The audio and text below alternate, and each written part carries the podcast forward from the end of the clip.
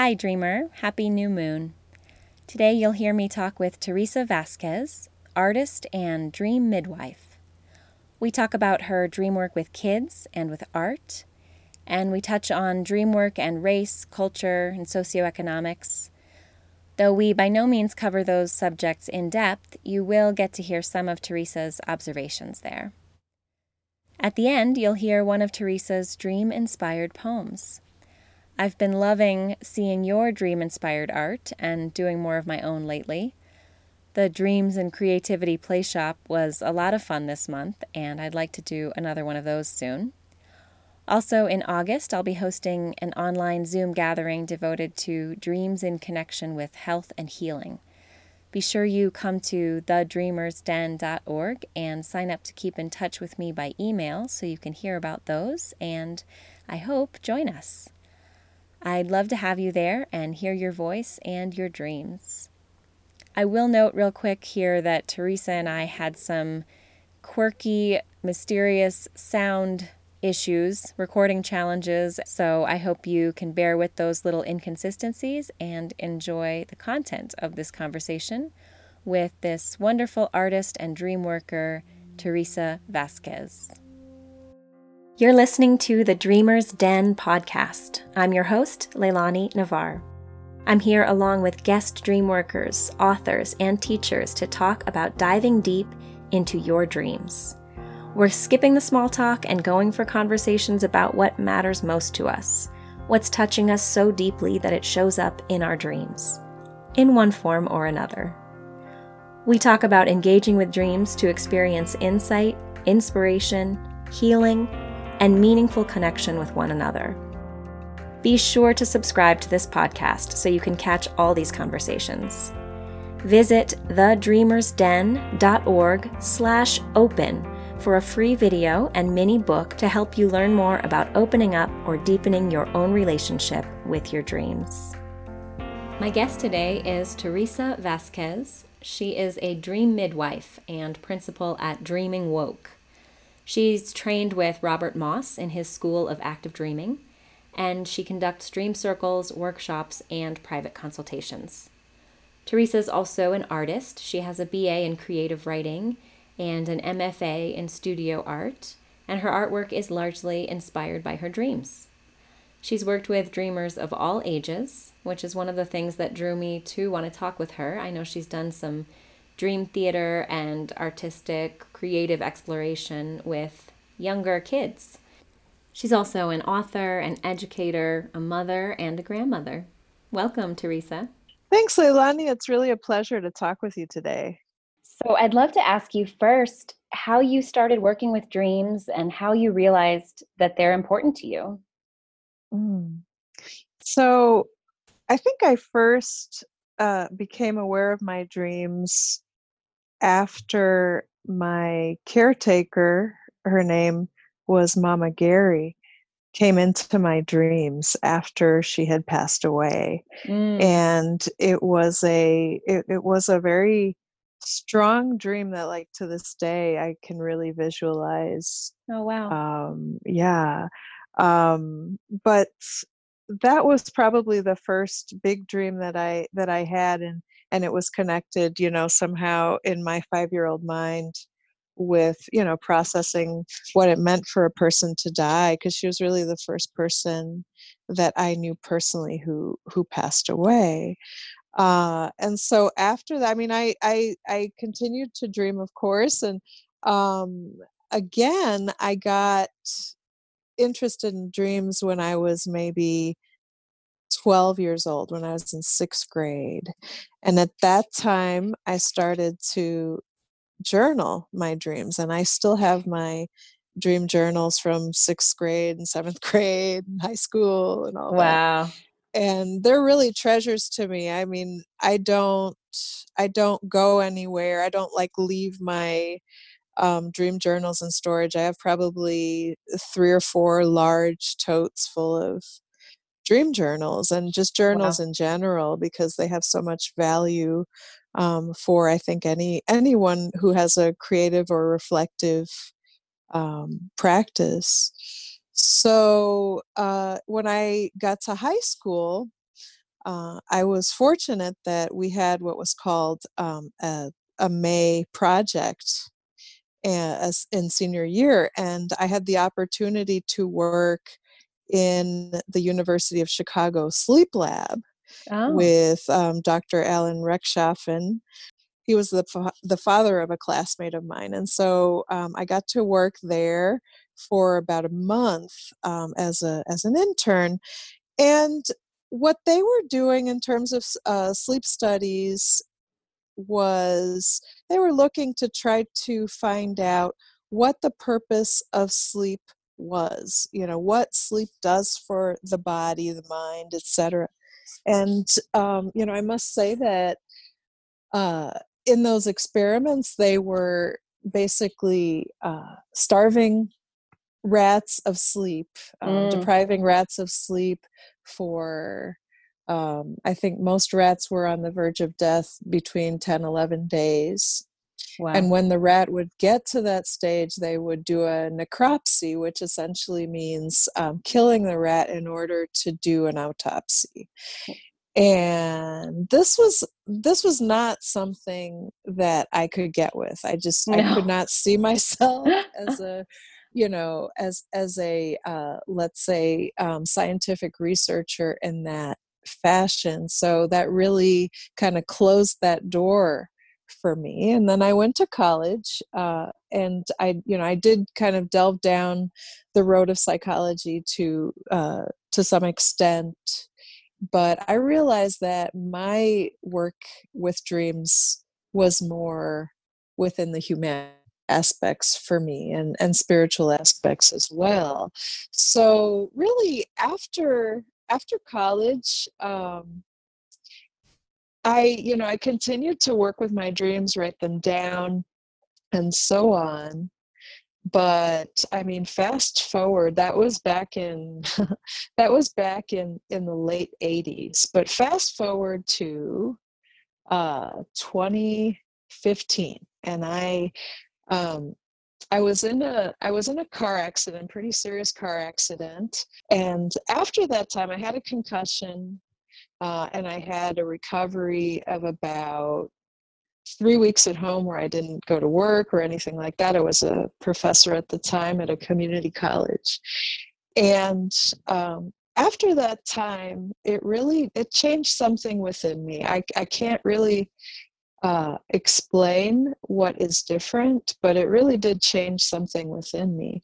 And after that time, I, you know, revisited a lot of things that I had left behind and one of them was was dreams and another was you know an interest in shamanism and other spiritual paths. Now i will say that i uh, i was a practicing buddhist at the time and um, I had had very, very deep experiences with uh, with meditation, uh, really profound. And um, while I was having those experiences, one thing that was very clear to me was that I lost my dreams. I lost my dreams for about two years. I guess something in in the meditations that I was doing was almost like walling off the dreams, but the dreams came back after um, you know, after after having had the accident. Huh. And at that time, I became aware of Robert Moss's work through the Shift Network, and I began to take classes with him. And I then found out that uh, that he had a, a dream school, and I I thought to myself, finally, I have found the path that I would have liked to follow uh, as as a young person i you know i went full you know full on with uh, with the the studies with dreams with robert moss.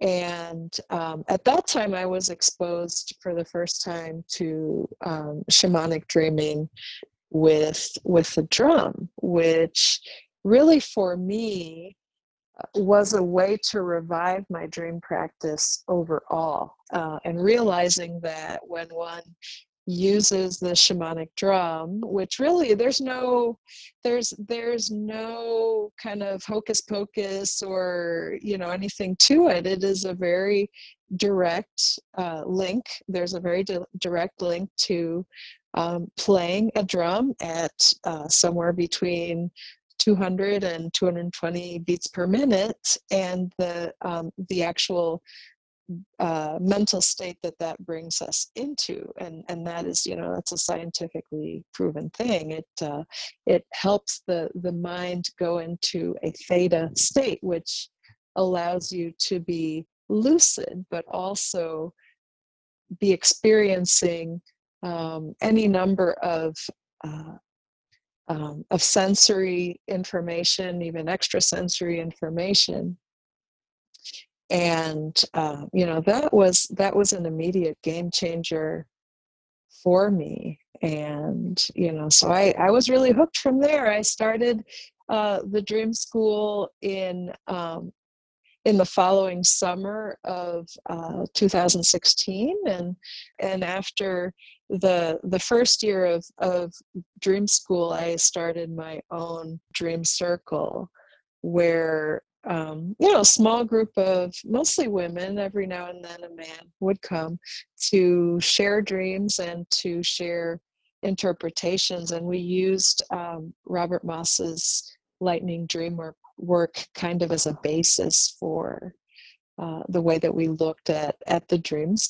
and we would also use i mean not just dreams of the night but also uh, dreams with the drum but i like to say and part of why I call myself dreaming woke is that you know we dream asleep awake and in between you know dream a dream can be a vision a dream can be um, a daydream a dream can be a nightmare a dream can be uh, um, a, a hope and wish for the future. I, I see the term dream embodying all of those uh-huh. different ways of you know of, of interpreting the, that word dream and and all of them being valid and and as a dream worker i think i think many of us or i, I will definitely say for myself uh, i i work to help others realize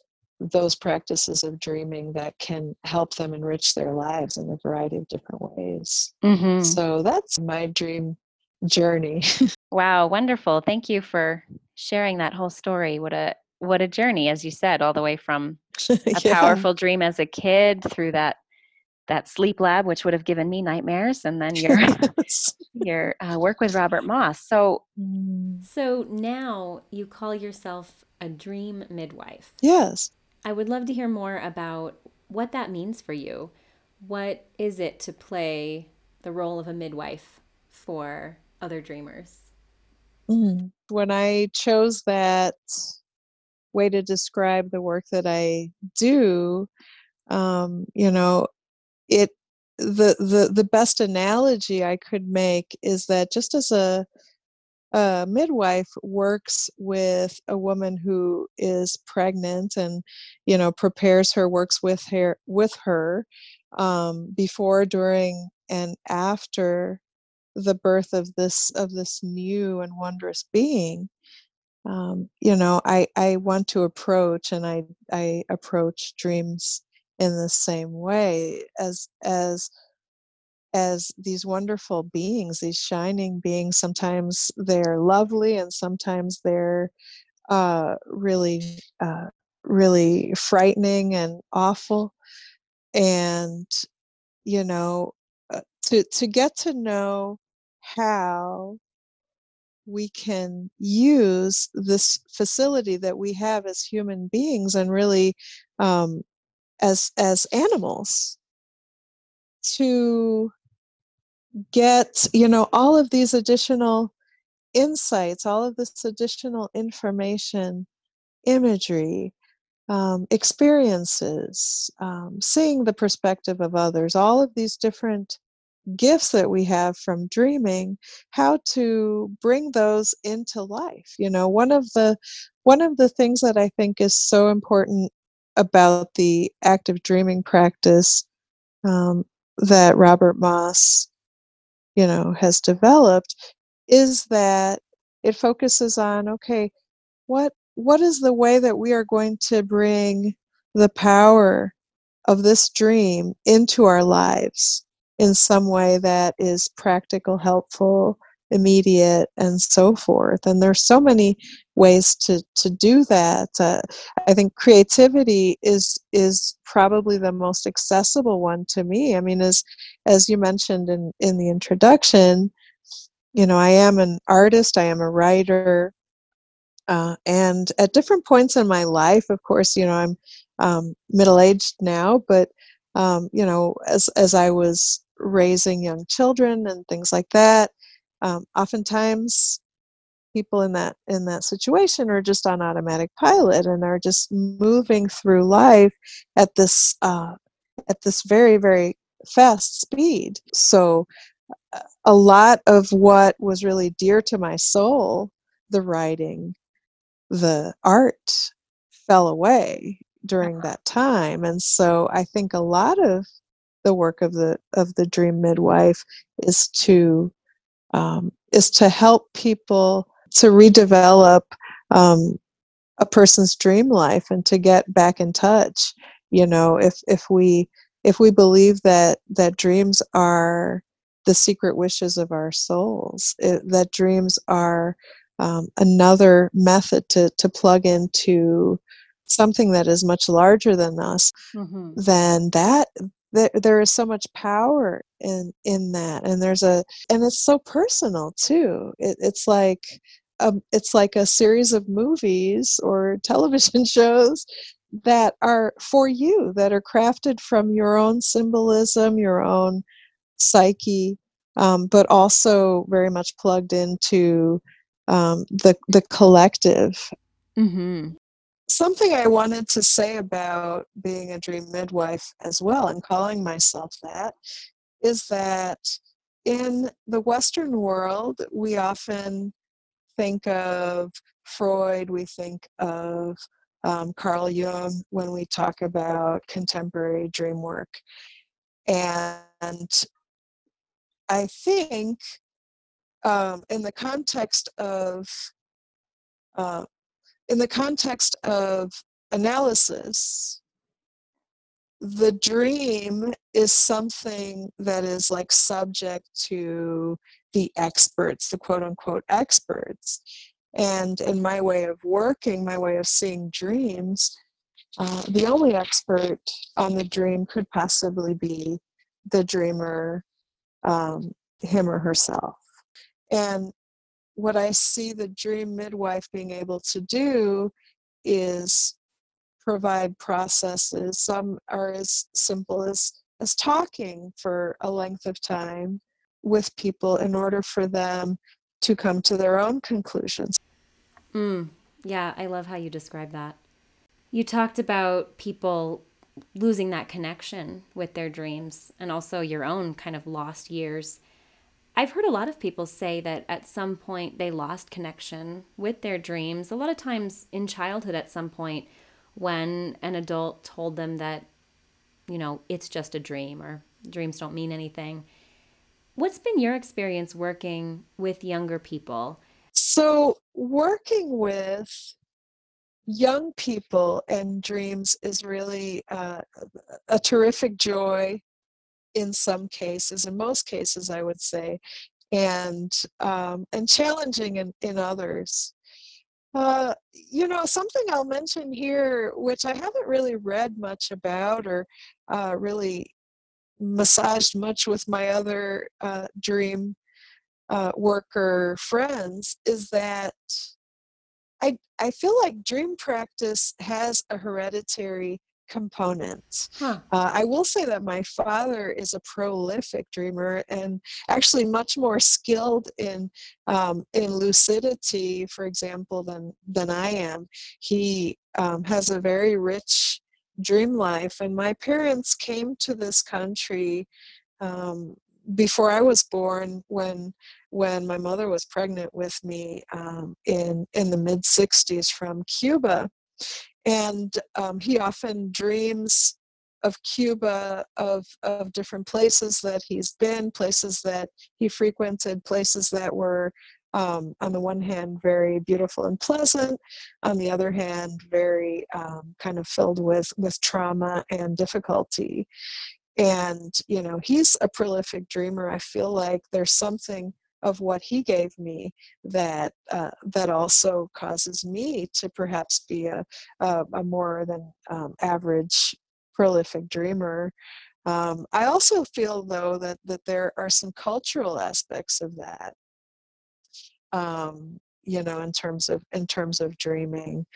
Um, but but I'll come back to that in a minute because oh, your yeah, question had to do with uh, with working with kids. So I've been fortunate that I've been able to work with kids in a few different contexts, mostly around the context of um, visual art. So I worked at Indianapolis Art Center for about three years, and um, I was a teaching artist at first. And uh, as a teaching artist, I worked with a variety of different populations. I worked with um, kids who were in a very difficult um, inner city school um, and I was there. I was there after school art teacher, um, I worked also with uh, summer camp kids from the Indianapolis Arts Center, and um, those were fairly affluent kids, mostly Caucasian. Um, in the context of the of the uh, inner city school, I would say that the students were mostly um, mostly Latino, Latina, and um, and Black um, some some white students there as well, but but mainly um, uh, I would say disadvantaged kids, finan- you know, in terms of fin- financial status and things like that. Um, and then I worked with adults. But so in, in each context, I was fortunate that I was able to present uh, some topics of dreaming. Um, we talked about our dreams and what kinds of imagery we saw uh, with with the students at school uh, 15, I did some kind of um, dreaming with the drum to visualize uh, like animals. We were talking at that time about uh, about our our favorite animals. We talked about power animals. We talked about um, how animals, as far as totems, um, for for Native American people and other indigenous people around the world were very significant.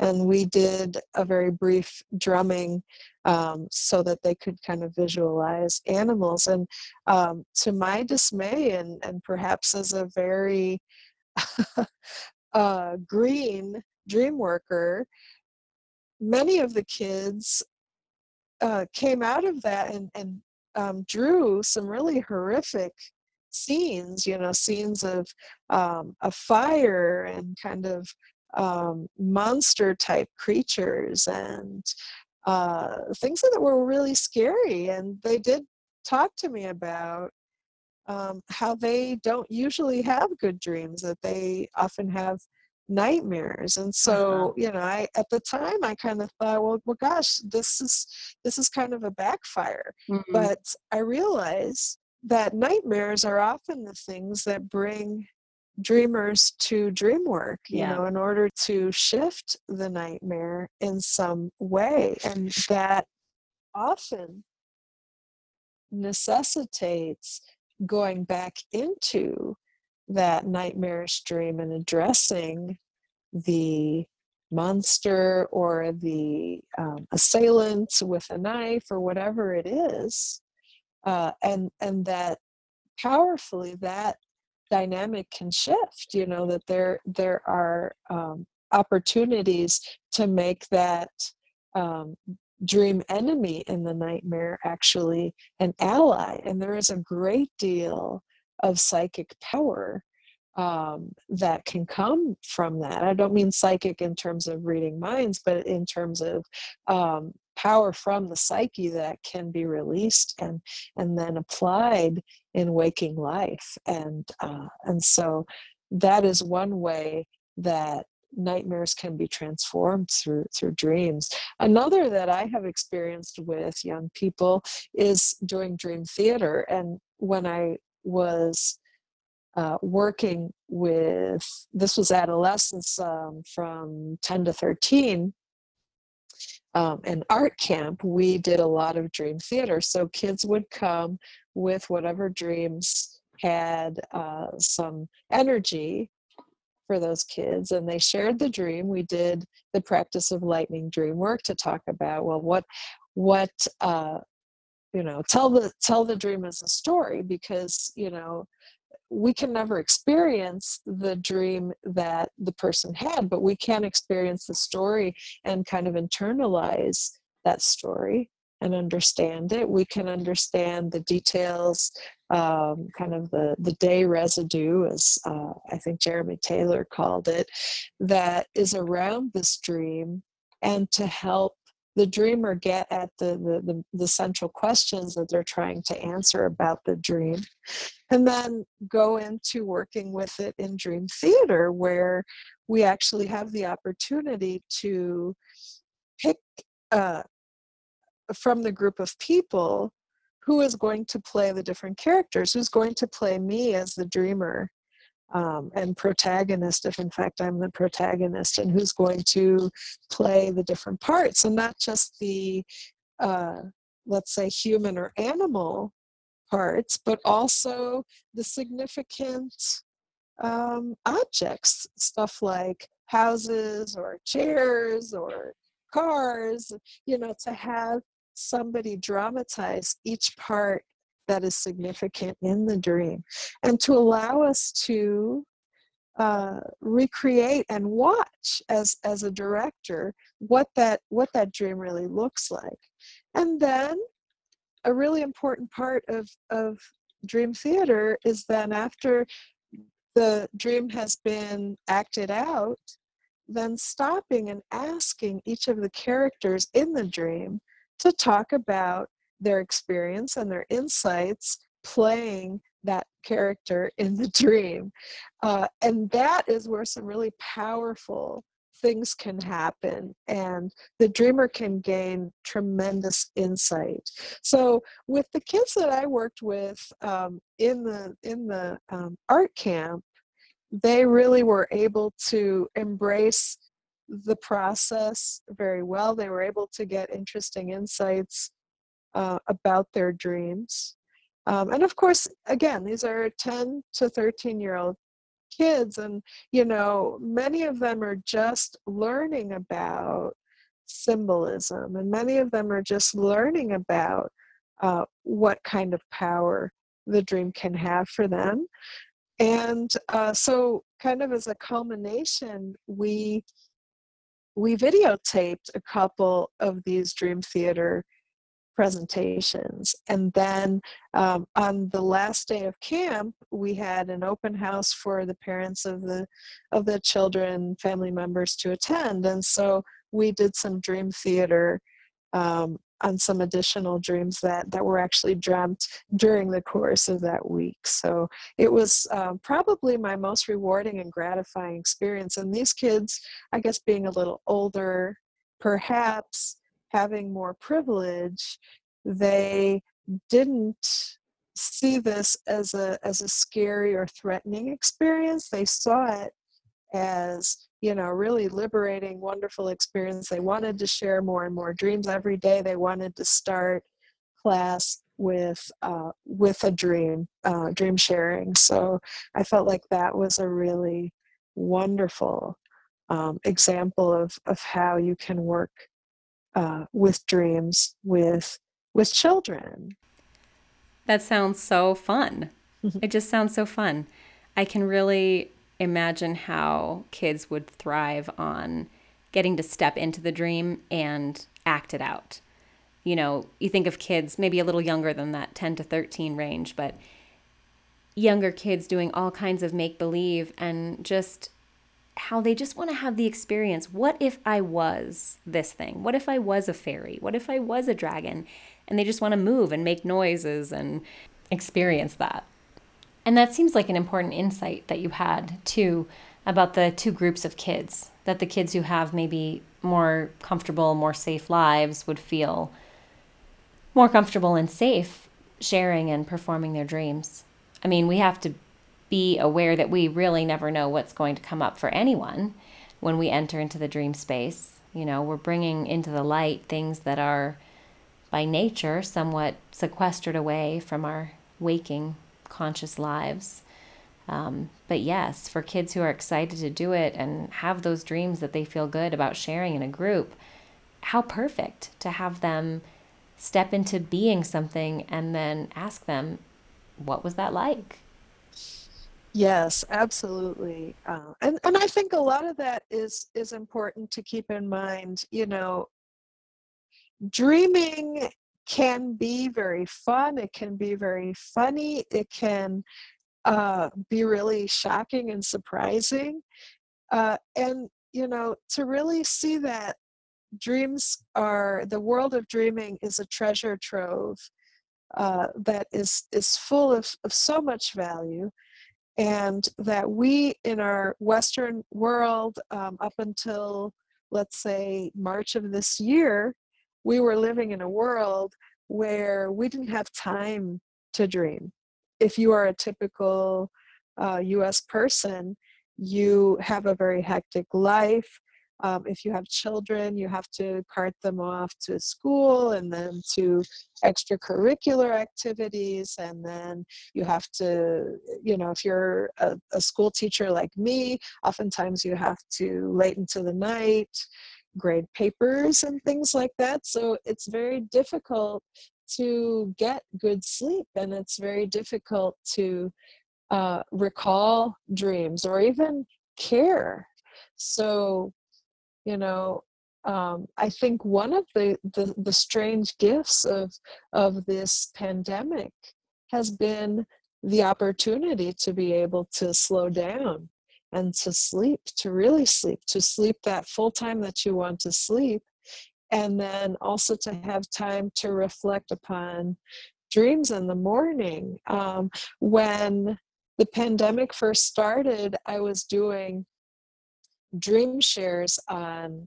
Facebook Live uh, because I felt, you know, not only is COVID just the kind of collective experience that we would have, kind of like also um, the experience of Donald Trump's election, there were a lot of people dreaming about this collective experience yes. and that people would want to unpack that and would want to have a forum in order to share those dreams and so i started to do that and i started to do that very consciously very early in the morning at seven o'clock well eastern time so even for us people it was rather early. Yeah. And so maybe it was not as successful as it could have been if it were later. But what I did, you know, really recognize is that there was a need and a desire for this forum. And many people uh, came out to share their their dreams. And um, mm-hmm. you know, the there are um, recordings of those, you know, a, a tape of those available on you know on my facebook um, so you can kind of look back at those but something that i found really interesting was that there were many um, many people uh, latinx people who took part and that was just totally it seems by coincidence that that my friends who um, who are latino latina were the ones that that uh, that reached out and wanted to share dreams and wanted to be there to share their insights as we use the same lightning dream work process to discuss the dreams uh, and so this you know this really kind of piques my curiosity you know um, of of there being certain cultural uh, threads of dreaming. I know that that for for me as a as a Cuban person, um, you know, and, and in Spanish we say um, we say, Como amaneciste? How did you awaken? How did you awaken? What a beautiful way to talk about emerging from from the world of sleep and dreaming. Yeah, that and is beautiful. We when we talk about our dreams, we say soñé con um, con esta persona u otra persona, and that you know that means you know I I dreamt with this person, you know, acknowledging uh-huh. that on some level, when people come into your dreams, they are coming into your space. They are sharing an experience, even if they were not fully there to experience that experience. But um, so, you know, those are two really, two really small ways that I think, um, you know, in in in um, in Latino cultures and in Latin cultures that we, uh, you know, that that we dream a little bit differently. Um, and I, you know, I certainly am very curious about um, how we as um, Latinos and Latinas in, say, the US, how our dreaming practices um, really can point to can point to liberation and can point to um, new ways of envisioning the world that we want to see, new ways of having a collective, and how working with our dreams collectively can do that, and dreaming individually, having a strong dream practice can do that. Really reclaiming our um, our our powers of uh, you know of, of transcendence, of transcending our uh, contemporary reality. Awesome. Do you have any examples of liberation dreams or dream images that come to mind? Oh, yes. So uh, I will talk about a dream that for me was was so seminal in my early work with Robert Moss.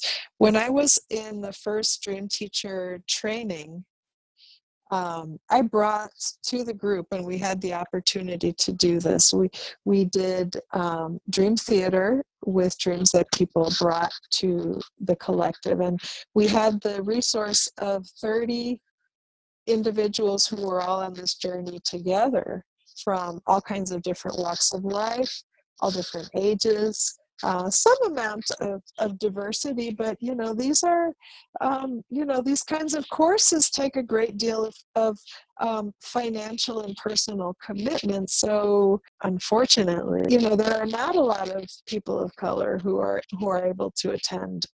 So for me, there is a, a very important dream that I that I had, uh, and I guess the title of it is um, "Where is the water?" I am in a house that is located, I know, uh, slightly out of my neighborhood, kind of where it becomes a, another neighborhood in Chicago, and and um, it's it's a, a more dangerous part of kind of the same neighborhood.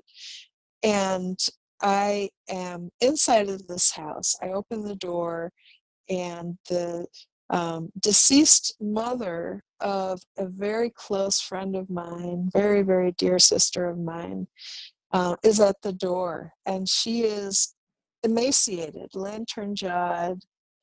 Um, her hair looks very brittle, like it's like it's straw. And she's looking at me with this face of pain and disgust. And um, the the room, the house, the house that I'm in is completely empty. And she steps in to the foyer and she says, "Where is the water?" Mm. And it's just such an emotionally charged moment for me. Wow. Uh, and of course, like I said, she is the deceased mother of a dear friend of mine um, who happens to be born on the same day as me. Oh, wow. Um, or vice versa, I guess you could say, because she's obviously older than me. Um, and she uh, she also was an artist, writer, and painter. Uh-huh. Um, and so one of the things that I did was I brought this dream to her and kind of worked with her on this dream.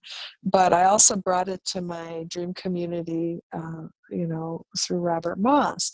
And we did dream theater around it. And one of the powerful things about dream theater is that you, as the director of your dream, can dream the dream forward. And so we played the drum and did a, a, a dream journey to expand upon the dream. And what came to me was uh, that suddenly, wherever I walked within this house, there was like a geyser that came up of water. And suddenly wow. there was water everywhere in the space.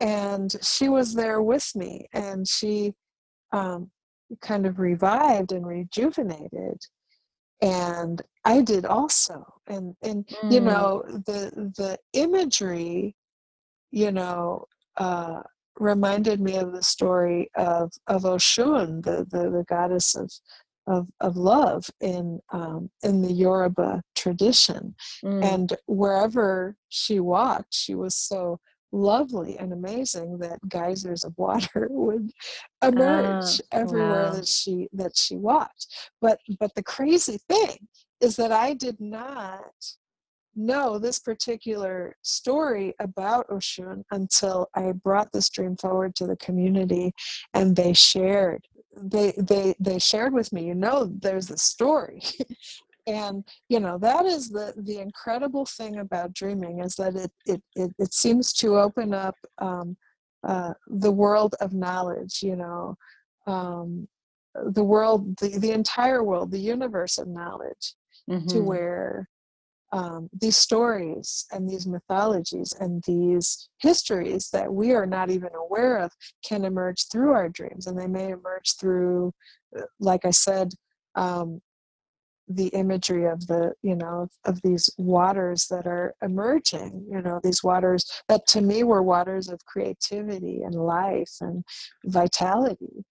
Um, but but those kinds of images in a dream are ripe for f- further research that so that is where we bring them into our lives we bring them back um, and we are able to dream them forward either through our research, through our reading, through our um, actual dreaming. Uh, we can make, we can expand upon, we can magnify these experiences and get to know traditions that um, that are lost to us. Um, there's a there's a, a word that when I first became acquainted with Robert Moss, he used that captivated me, and it's the word anamnesis. Mm. A N A M N E S I S. Uh huh. And this is a Greek word that means to essentially remember what you've forgotten. And this is what dreaming does for us. It is a process of anamnesis. It brings us back what we have forgotten whether it be personally or culturally. Mm-hmm. Yeah, remembering, unforgetting, and also maybe re listening things that are out there for us to hear and be aware of, but that we're not usually aware of in our normal waking consciousness. One thing that stands out to me about this dream, Where is the Water? And it's probably because a, a thread of curiosity I'm following right now in dreams is about the significance of the setting, you know, where it's taking place.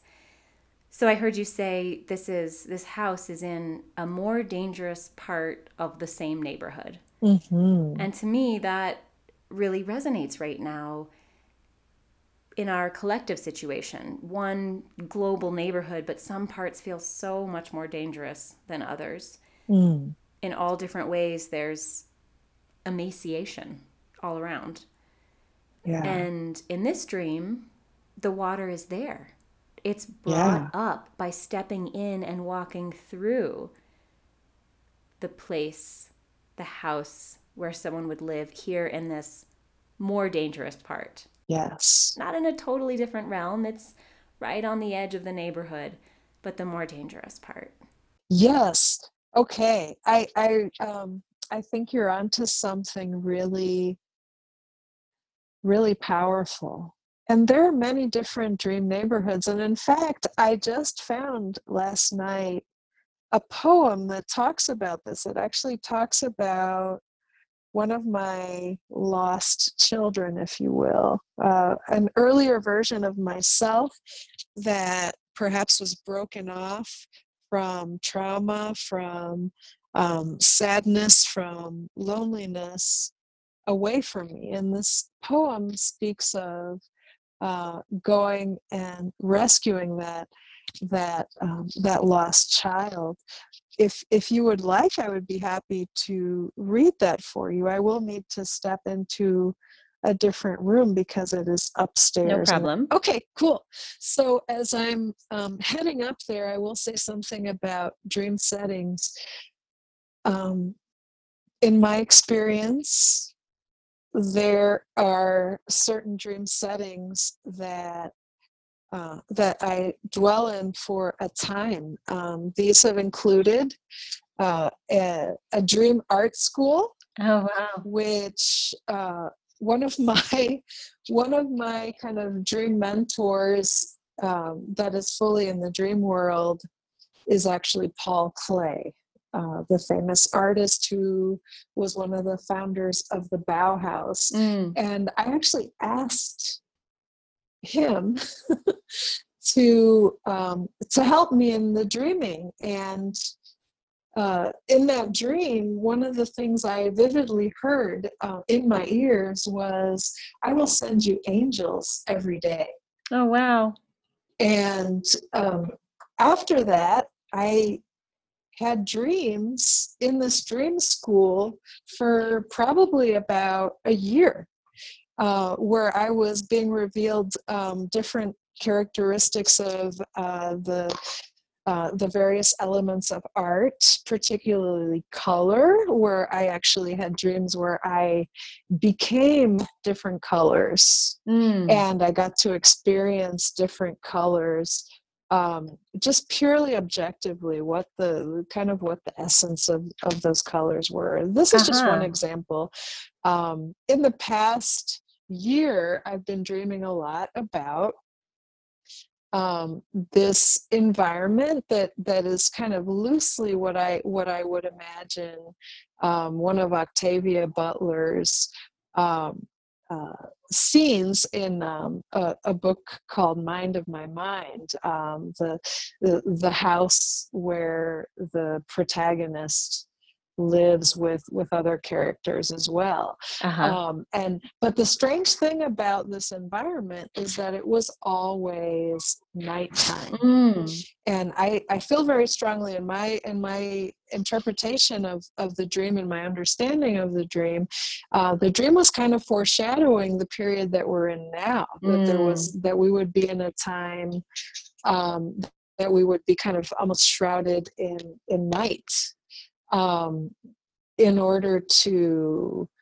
uh, kind of come to terms with what with what uh, what we've created, the monster that we've created yes. um, of our of our current day life on this earth and what we're doing to this planet. Um, so I very much pay attention to the settings. Okay, I will go ahead and read to you this poem. Great.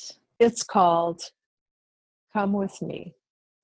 I'm stuck in a certain dream neighborhood. There are cracks, the thick porous plaster, naked bulbs, stark white high wattage, fluorescence at times in the middle of the night. We aren't happy here. We've got to go somewhere that could be catastrophic. Belongings tied in a paperboard man's belted bag. Night is always night in my solar plexus, high noon, so silent when panic and confusion are talking. 46 years in the future, coffee at my right, pen in my left hand. I go to claim her. I guide her to a haven. Together, actually one, we walk into a distinctly different neighborhood, a springtime, love and belonging, a home for our heart, a chance for the solar plexus to oversleep, REM to rebound. After that, tin of butter cookies, strawberry milk, craypas for pictures of our own, bird songs and flowers with names and songs and fragrances. This summer, dear, come dream our world with me. We need your gifts, your tenacious fire, your dough of trust and yeses. As I liberate you, I liberate myself. As I liberate myself, I liberate you. Wow, thank you for sharing that. I can really visualize, you know, as we say in projective dream work, in my imagined version of your poem and your dream, I can see going back to reclaim her. Mm. That's really beautiful. Thank you for reading that. And thank you for this whole conversation. It's it's really been such a pleasure hearing about your experiences and I look forward to seeing what you do in the future with dreams and, and staying in touch.